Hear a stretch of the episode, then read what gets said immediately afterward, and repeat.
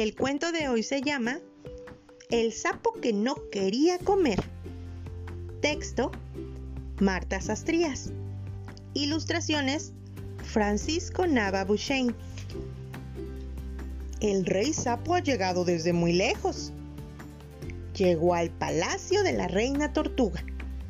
Es el invitado más importante a las fiestas de primavera.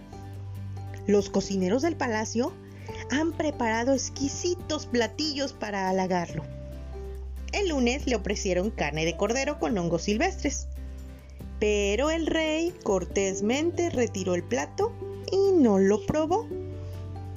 La reina pensó que a lo mejor el rey estaba enfermo y mandó a llamar al médico de la corte.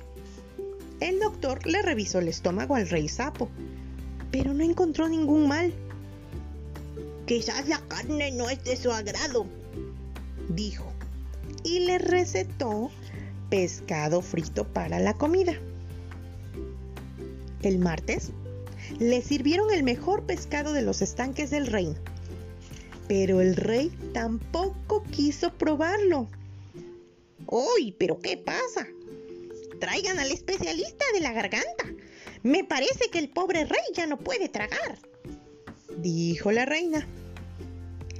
El otorrinolaringólogo, especialista en oídos y garganta, le revisó hasta el esófago.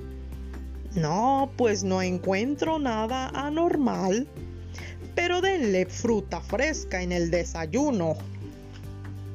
El miércoles le presentaron canastas de variadas y jugosas frutas, traídas desde las huertas de la comarca pero el rey sapo no comió ninguna.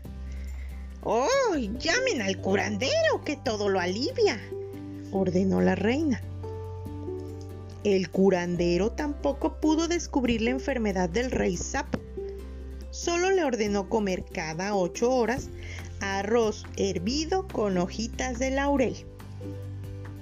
El jueves, los emisarios de la reina llegaron hasta un barco chino y compraron el mejor arroz del mundo para el rey sapo.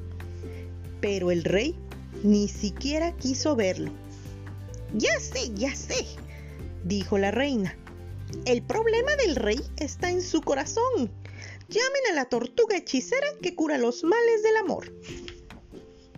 El viernes, después de ver al rey sapo, la tortuga hechicera dijo, Los males del rey no son del corazón, no puedo hacer nada por él. Envíen pronto por su médico de cabecera. El rey corre peligro de morir de hambre. El sábado, a primera hora, el médico del rey sapo llegó al palacio de la reina tortuga. ¿Qué ocurre? ¿Por qué me han mandado a llamar con tanta urgencia? Preguntó el doctor. El rey sapo está muy enfermo, no quiere comer. Le hemos ofrecido carne, pescado, fruta y arroz, pero no ha probado ni un bocado, dijo la reina tortuga. El médico de inmediato supo cuál era el problema. El rey es tan tímido, explicó, que no se atreve a decir que su menú consiste en mosquitos por la mañana, mosquitos por la tarde y mosquitos por la noche. Enseguida recetó un omelette de mosquitos para desayunar, sopa de libélulas para comer y chapulines rellenos de zancudos para cenar. El domingo, el rey sapo se dio un gran banquete con la gran variedad de insectos que cocinaron para él todos en el palacio brindaron al ver como el rey con tanto gusto. La reina feliz lo abrazó y lo besó. El rey sapo también estaba muy contento y en secreto le dijo al médico, La reina tortuga ha sido muy gentil. La invitaré a pasar una temporada en el palacio y ordenaré que preparen un gran banquete en su honor.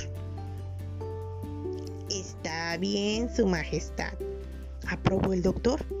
Pero tenga cuidado. ¿Sabe usted cuál es el platillo favorito de la reina? Y colorín colorado, este cuento se ha terminado.